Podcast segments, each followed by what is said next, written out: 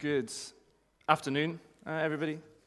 Um, uh, to this uh, value uh, of discipleship, but as, as, Billy alluded to in his prayer, um, we're going to spend a decent bit of our, our focus on discipleship uh, on prayer. Uh, as we go through this, um, like Martin, I'm not really going to put the passages on the screen the whole time, because like Martin, I saw that same tweet yesterday. it was a, a, tweet with a, little, with a little bit and an article. Uh, and like all good Twitter users, what I did was I formed my opinion based solely on the headline. I haven't read the article, but it seems like it might have some sort of merit. Um, I'm pretty much the sort of person that if you give me an article with a nice headline, I'll believe whatever it says. Those adverts you get at the bottom of the article, it's like, person makes $5,000 a month at home with one simple trick. I'm like, yes, I want that. I'm going to go all for that. Uh, a few months ago, so, so in May, my parents came to visit. Um, and they hadn't seen my flat. I'd been living there about two years. They hadn't seen it. So naturally, uh, I had to spend a good few days cleaning. Uh, and in preparation for that, I had to go out and buy like a bunch of the materials and stuff you need for that.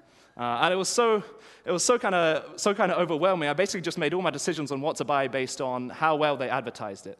So for sponges, it was like this sponge is really effective. I was like, yes, I need a really effective sponge. I'm going to buy that sponge. Came to cloths there were these sets of microfiber cloths. And microfiber itself sounds really fancy. They said they were good with just water. No doubt, just water. It was amazing. And they had these kitchen sets and they had bathroom sets. And I was like, I have a kitchen, I have a bathroom. I'm going to get both of these sets. I get home, and you know what happened? The cloths were exactly the same. In kitchen and bathroom, the cloths are the same. It was a complete scam. what I hope is not a scam uh, is this session on discipleship. Uh, that we are not just going to hear some nice little headline on what discipleship is and just go with that, um, but we'll dig into what the core of being a disciple and being a family of disciples means.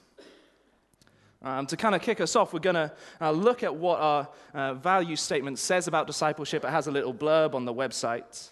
And then we're going to ask uh, of that statement three questions. And these will lead us, uh, and the statement leads us to different passages across the Bible as we consider what it means to be a family of disciples. Uh, I'm sure you have memorized what it says on the website about being disciples. Uh, but for those of us who may not have, I'll read out what the statement says. Being a Christian is about much more than a one time decision or a family heritage. We are followers of Jesus, choosing to continue on a journey with him seeking to become more and more like Him each day.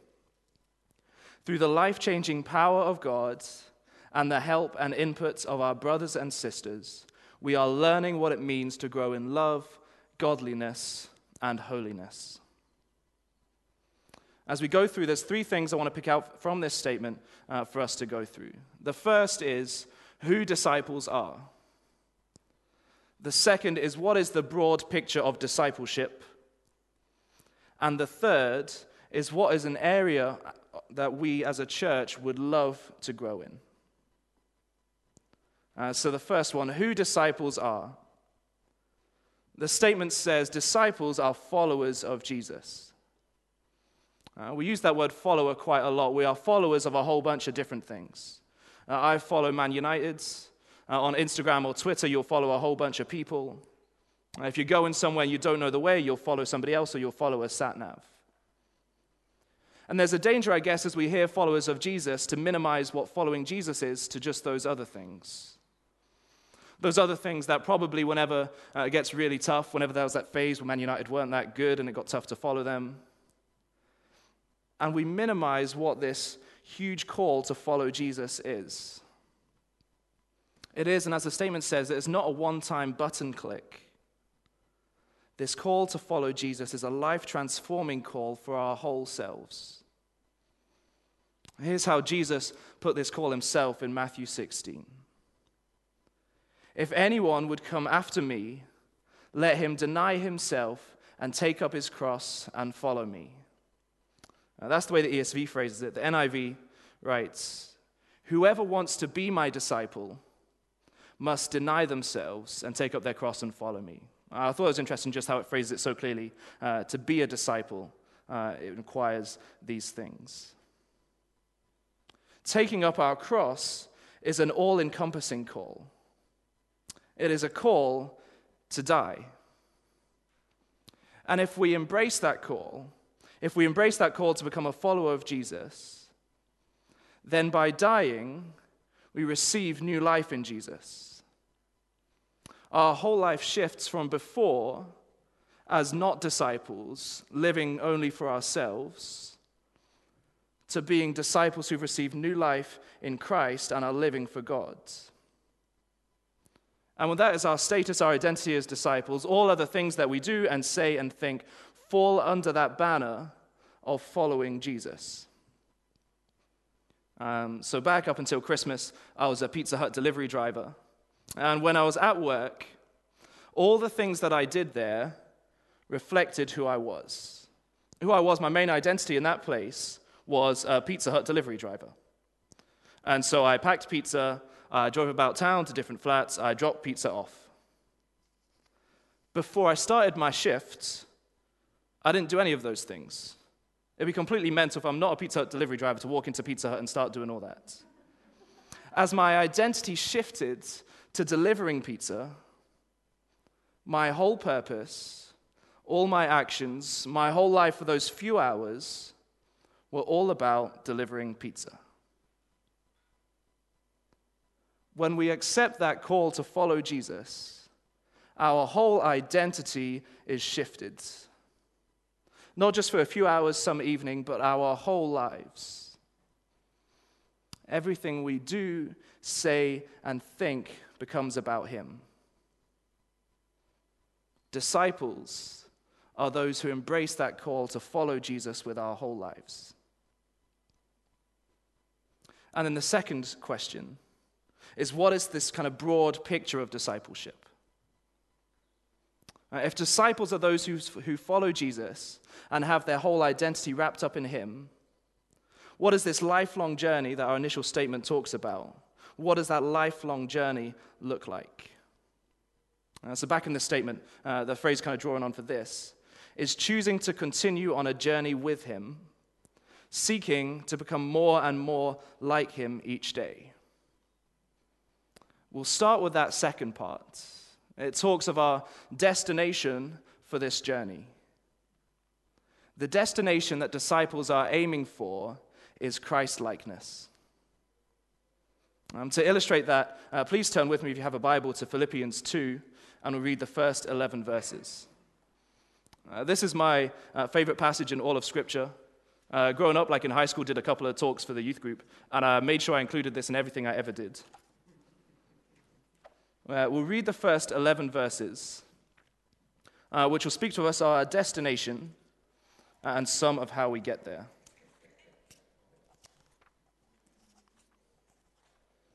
Uh, if you're in uh, Church Bible, it's page 980. So, if there is any encouragement in Christ, any comfort from love, any participation in the Spirit, any affection and sympathy, Complete my joy by being of the same mind, having the same love, being in full accord and of one mind. Do nothing from selfish ambition or conceit, but in humility count others more significant than yourselves. Let each of you look not only to his own interests, but also to the interests of others. Have this mind among yourselves, which is yours in Christ Jesus who, though he was in the form of God, did not count equality with God a thing to be grasped, but emptied himself. He humbled himself by becoming obedient to the point of death, even death on a cross. Therefore, God has highly exalted him and bestowed on him the name that is above every name so that the name of Jesus every knee should bow, in heaven and on earth and under the earth, and every tongue confess that Jesus Christ is Lord, to the glory of God the Father. Amen. So, if our destination is Christlikeness, then to get there, to know exactly how we, uh, how we see Christlikeness, Paul calls us to look at Christ. Uh, in this passage, he's, he's calling the Philippians to live in humility towards one another, one aspect of Christlikeness.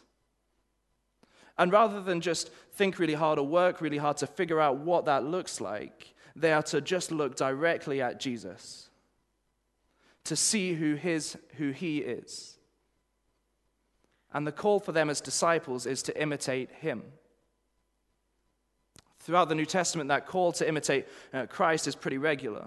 Uh, Paul calls believers to imitate him as he imitates Christ. And so, once we know that destination of Christ likeness, we then turn our attention to the journey. In our statement, it's called a journey with Him. And that word with, uh, often we read it and it's just a kind of a word that just kind of sits in the sentence to, to help with the other parts of the sentence. But that word with is really, really important.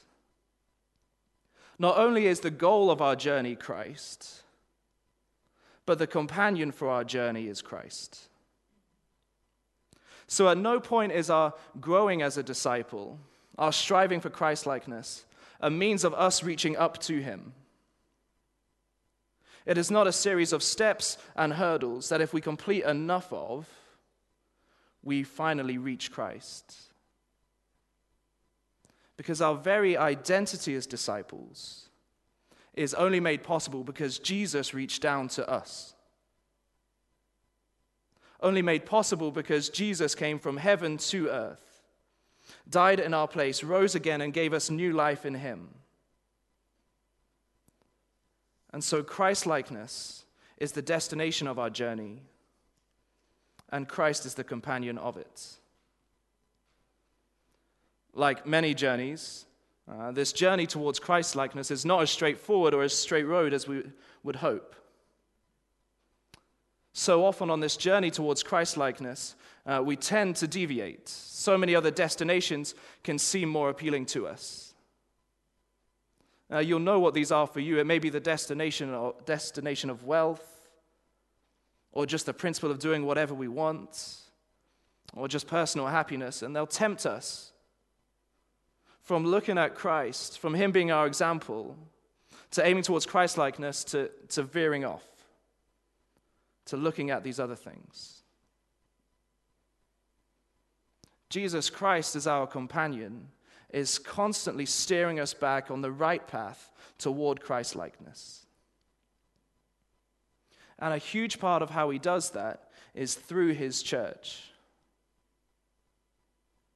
Jesus, in the Great Commission, he calls disciples to make disciples. So, as a family of disciples, we have a, a privilege and a duty to disciple one another. We drive each other on towards Christlikeness. We disciple one another as we see each other stray, as we see ourselves stray. We rely on the gifts of others to put us back on that path to Christ.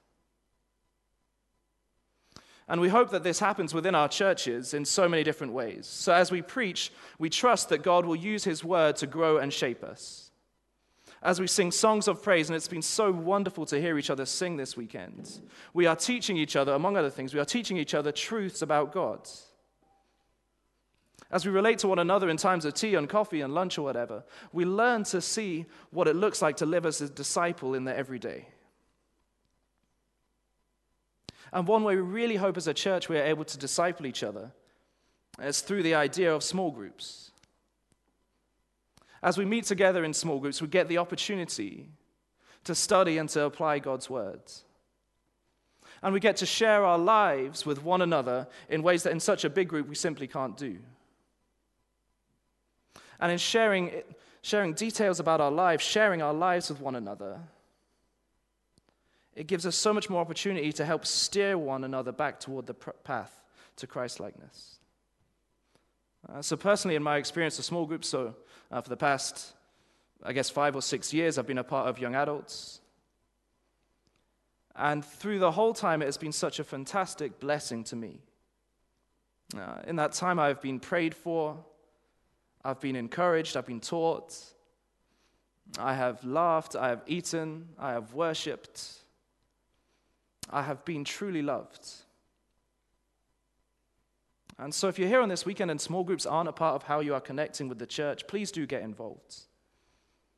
Within this broader family, they are a, smaller family of disciples steering us towards Jesus. Now, before we move on to kind of the second half uh, and we focus a bit more on prayer, we're going to spend a little time in discussion with those around you. Um, so, in your tables, in, in threes or fours or whatever, I want you to ponder the question what moments or people or ongoing rhythms and times have been significant in your discipleship? Uh, what has really pointed you towards Jesus and encouraged you uh, recently or, or, going back years and years in the faith? Uh, I'll bring us back together in three or four minutes and we'll continue. But please do uh, chat in your tables. Um, but if we're able to, to bring it back together, um, I imagine if uh, your conversation wasn't quite finished, it'd be wonderful uh, over lunch or whatever to continue that. Um, but we're going we're gonna keep pressing on. I just want to share for, uh, for your encouragement or information or whatever um, somebody and, and, something that was particularly significant uh, for me as I hopefully grew as a disciple. Uh, and this may sound really unrealistic, but I promise this is true and it did happen. Uh, when we moved to Northern Ireland uh, and I was 11, uh, we were trying out different churches. And we turned up to the church that then became our home church. And we turned up a couple minutes before the service was due to start. and as we walk in, every aisle is full before the service was meant to start. I know that sounds really crazy, but it was true. And so what happened was we were a family of six, um, and apparently being 11 means you're old enough to not sit with your family and you get separated. And so I was kind of shoved into this row of real grown ups and everything. And it got to the time uh, in the service uh, for scripture reading. And the person sitting next to me uh, was one of the youth leaders. And as the scripture was being read, he picked up the Bible from the sitting in front of the pew and he held it between us for me to read from. It's a really simple picture that tells a beautiful story. And it went on for years as he was my youth leader. That this man wanted to share the word of God with me. And over years, he was my youth leader and a really wonderful person. And from that moment, uh, I felt loved and encouraged and able to grow. The final part of the statement that we're going to consider uh, is the final part. It is that we are learning what it means to grow in love, godliness, and holiness. Uh, we associate discipleship so much with growth. That's why on the wall it says growth rather than discipleship. Uh, the very root of the word disciple is to be a learner. And Jesus taught his disciples many things, and sometimes Jesus, uh, the disciples have to ask him to, to explain what it was because they don't quite get it. But there's only once that we read that the disciples come to Jesus and ask him to teach them. And what they ask of Jesus is teach us to pray. And one area as churches that we'd love to grow in together is prayer. Now, this is not to say that uh, prayer is the root of all our problems or whatever. We could look at uh, so many different aspects uh, of our individual lives, of our collective life. And so we really want God to do a great work here. And that will be the case as long as this church exists. As we go on to think about prayer, I want to say that a lot of uh, this prayer talk uh, will come from a fantastic little book called Prayer. Uh, it's one of the nine mark series on building healthy churches. Uh, it's a pretty short book by John Onwuchekwa. Uh, from now on, I'll just refer to him as John. Uh, at this point, normally I'm meant to like hold up the little book saying, if you want to read this, you can. I only have it on Kindle. So if you steal my phone, you can read this book. if not, I'd encourage you um, to check it out if you'd like to. The disciples ask Jesus to teach them to pray in Luke 11. Uh, and then from there, we get a shorter version of the Lord's Prayer. Uh, but we're going to consider the longer version uh, given to us in Matthew 6. So if you want to turn there, we're going to be parked there uh, for the rest of this. Uh, the words uh, I know will be familiar to many, and we'll say them all together at the end. but here, Matthew 6, verses 9 to 13. Our Father in heaven, hallowed be your name. Your kingdom come, your will be done on earth as it is in heaven. Give us this day our daily bread, and forgive us our debts, as we also have forgiven our debtors. And lead us not into temptation, but deliver us from evil. We're really only going to focus on the first four words. And when we get to grips with what they are saying, they are some of the most tremendous words in all of Scripture. Our Father in heaven. These words give us an invitation to relate to God in a special way. I wonder if uh, you just want to think for a moment what's the best invitation that you have ever received? Or the biggest invitation? Uh, for me, and I really hope your answers are better than this, uh, the best invitation I got was to play for this really good ultimate frisbee team. it was four or five years ago, so I was fairly new to the game. And there was this team uh, entering this UK wide national competition, and going in, they were seeded first based on qualification. Um, the reason I was invited was that um, they had a couple of injuries from qualification to the tournament, but all the other players that they would want to invite were also playing in the tournament for other teams that were just slightly less good. Uh, so me and one of my friends um, got brought into play. And in joining this team, because these people were so good, they played at such a high level, I was incredibly nervous. So we went round and introduced our, our names in a circle.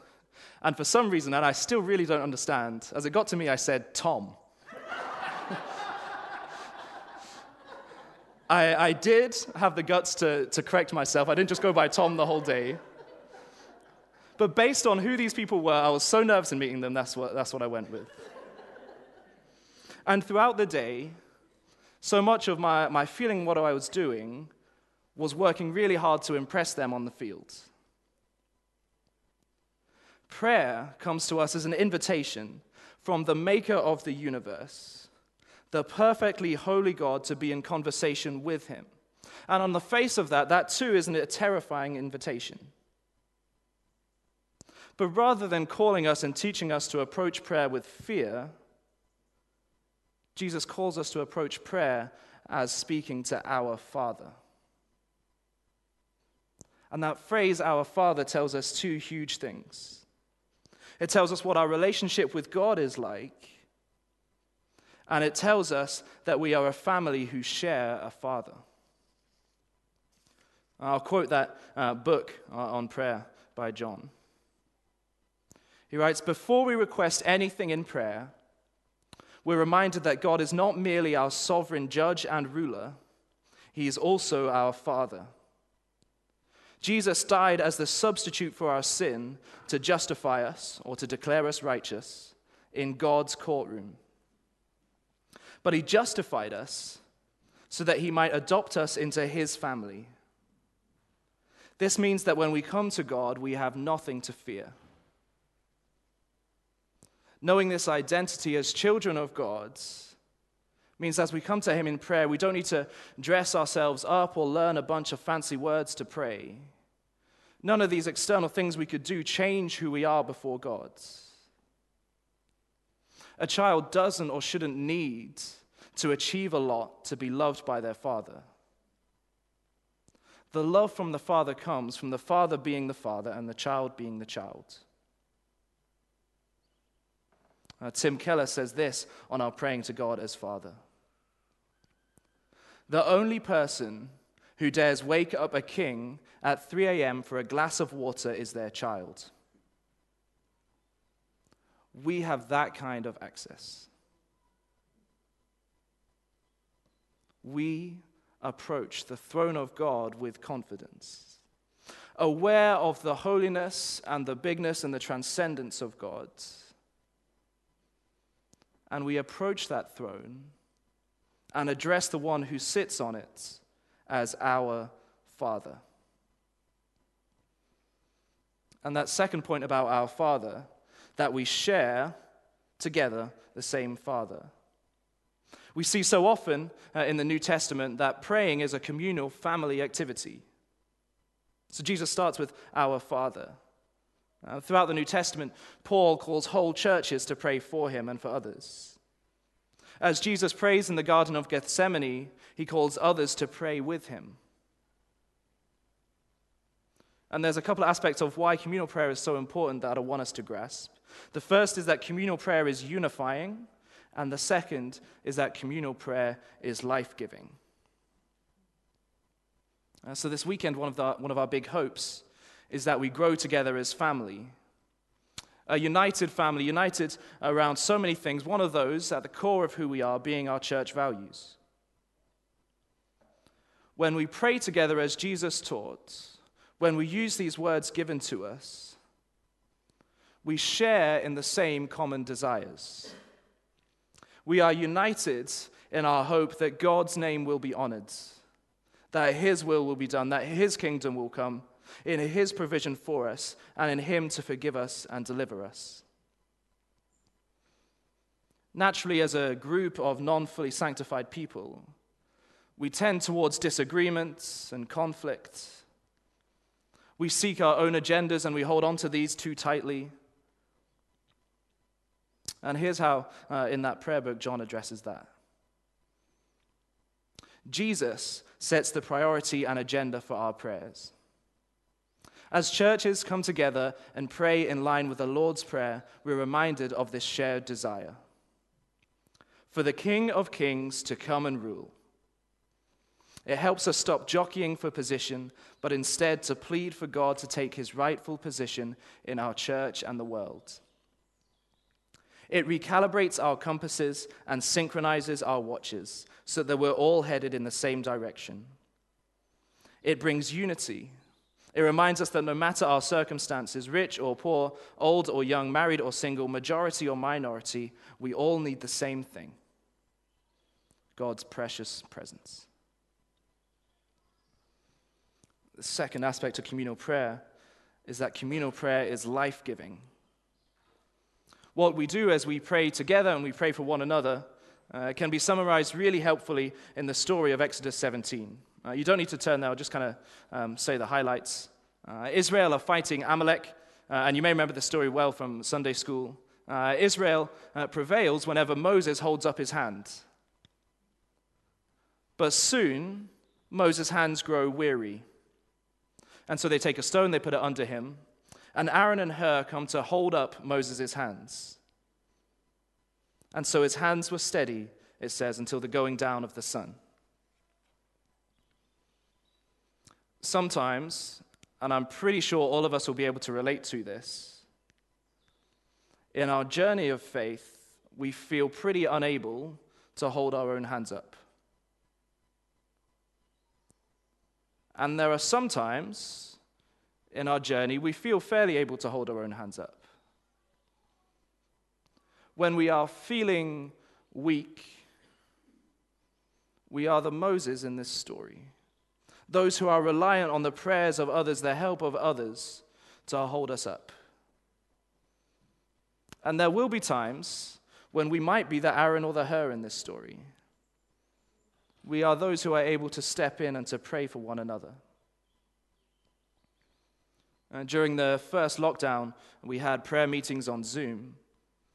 Uh, and genuinely, and I came away uh, feeling so encouraged from every single one because it was such a joy to hear family pray earnestly for one another. We knew and we were, we were grieved by the difficulties so many were facing. And yet, brothers and sisters were able to so, so desperately hold each other up in prayer. As churches, as Hillview and Kintore, we have many opportunities to pray together. And we really hope that through everything that we do together, that prayer is an essential part. And so in our services on a Sundays, uh, we hope that prayer is a central focus. In our life together in small groups, we hope that prayer is central. Uh, Kintore have just reshaped their small group structure to, to facilitate more times just to pray together. Uh, for the ladies uh, in our church, there's a monthly prayer meeting starting this Saturday here in the morning. And we hope that over the next few weeks, there's going to be more opportunities for us to pray together regularly. One specific way I think we can grow in this, and, we can grow in this this weekend, is how we respond to meeting with God. At most services, and, and definitely over this weekend, we offer the chance for people to receive prayer. Uh, and we, we say it, and it probably uh, sometimes comes across as a kind of token offering, in that we know this is a good thing, but we're not really that invested. And so, to be honest, we probably don't take up this opportunity to be prayed for enough. We would all, I guess, assent intellectually to the idea that we need prayer, but practically, we probably don't really live this out. I think we subtly believe some lies and act on some lies that lead us to, to not embrace all that there is in prayer ministry. One of those lies is that what we are going through or feeling is not serious enough to qualify for needing prayer ministry. We think that those who need prayer after the service are just those that are going through the very worst of things. That we look at others in the room and we compare our own uh, sadness or ills to theirs and we think, no, that's not quite for me. As we act like this, we're forgetting that we are praying to and we are loved by and we love a God that intimately cares about the very small details of our lives. Wouldn't it be fantastic if there were too many people asking for prayer? What a beautiful picture that would speak to one another and speak to the world of a people who are so desperately reliant on God for everything. Another lie we may be tempted to believe is that when the, when the call comes to either come up to the front or stick your hand up or move to the back or whatever, we are worried about what people will think. We worry that if people see us go for prayer ministry, they'll think that we must have either like done some really bad sin or that something really bad is going on in our lives. And I really don't think that anybody in this family would actually think that of another person going for prayer. I hope and I do trust that, that if we see somebody going for prayer, that that, that that is a victory to be celebrated. When people are lost at sea and they go and, and people go and rescue them, we celebrate. That is a joyous thing. And I hope we are not too proud to admit that there are times we are lost at sea. And I really hope we love one another enough to celebrate when others receive prayer. The final uh, bit I want to touch on uh, is the second half of that first phrase in heaven. That doesn't just identify the location of God. Like at Christmas when we write letters to Santa and we put North Pole, it's just for the location. This is far more than that. Saying in heaven acknowledges the power and the identity of the Father to whom we are praying. The phrase in heaven in the Bible is, uh, is found most kind of clearly in Psalm 115. Our God is in the heavens, He does all that He pleases. God being in heaven means that He is above all other powers. He is completely able to fulfill His will. No task is too hard for Him, no ambitious promise that He has set out, He cannot fulfill. And so, as we pray, there is real power in prayer because there is real power in God. And because we believe that to be true, we're going to spend a few moments praying together uh, in those same groups. Uh, I would love it if um, you take a minute or so uh, to ask the other people in your group for something they would like prayer for for themselves. Uh, we'll spend a few moments praying, and then we'll come back together uh, and sing together. Uh, if you want to take just in your groups a few minutes now.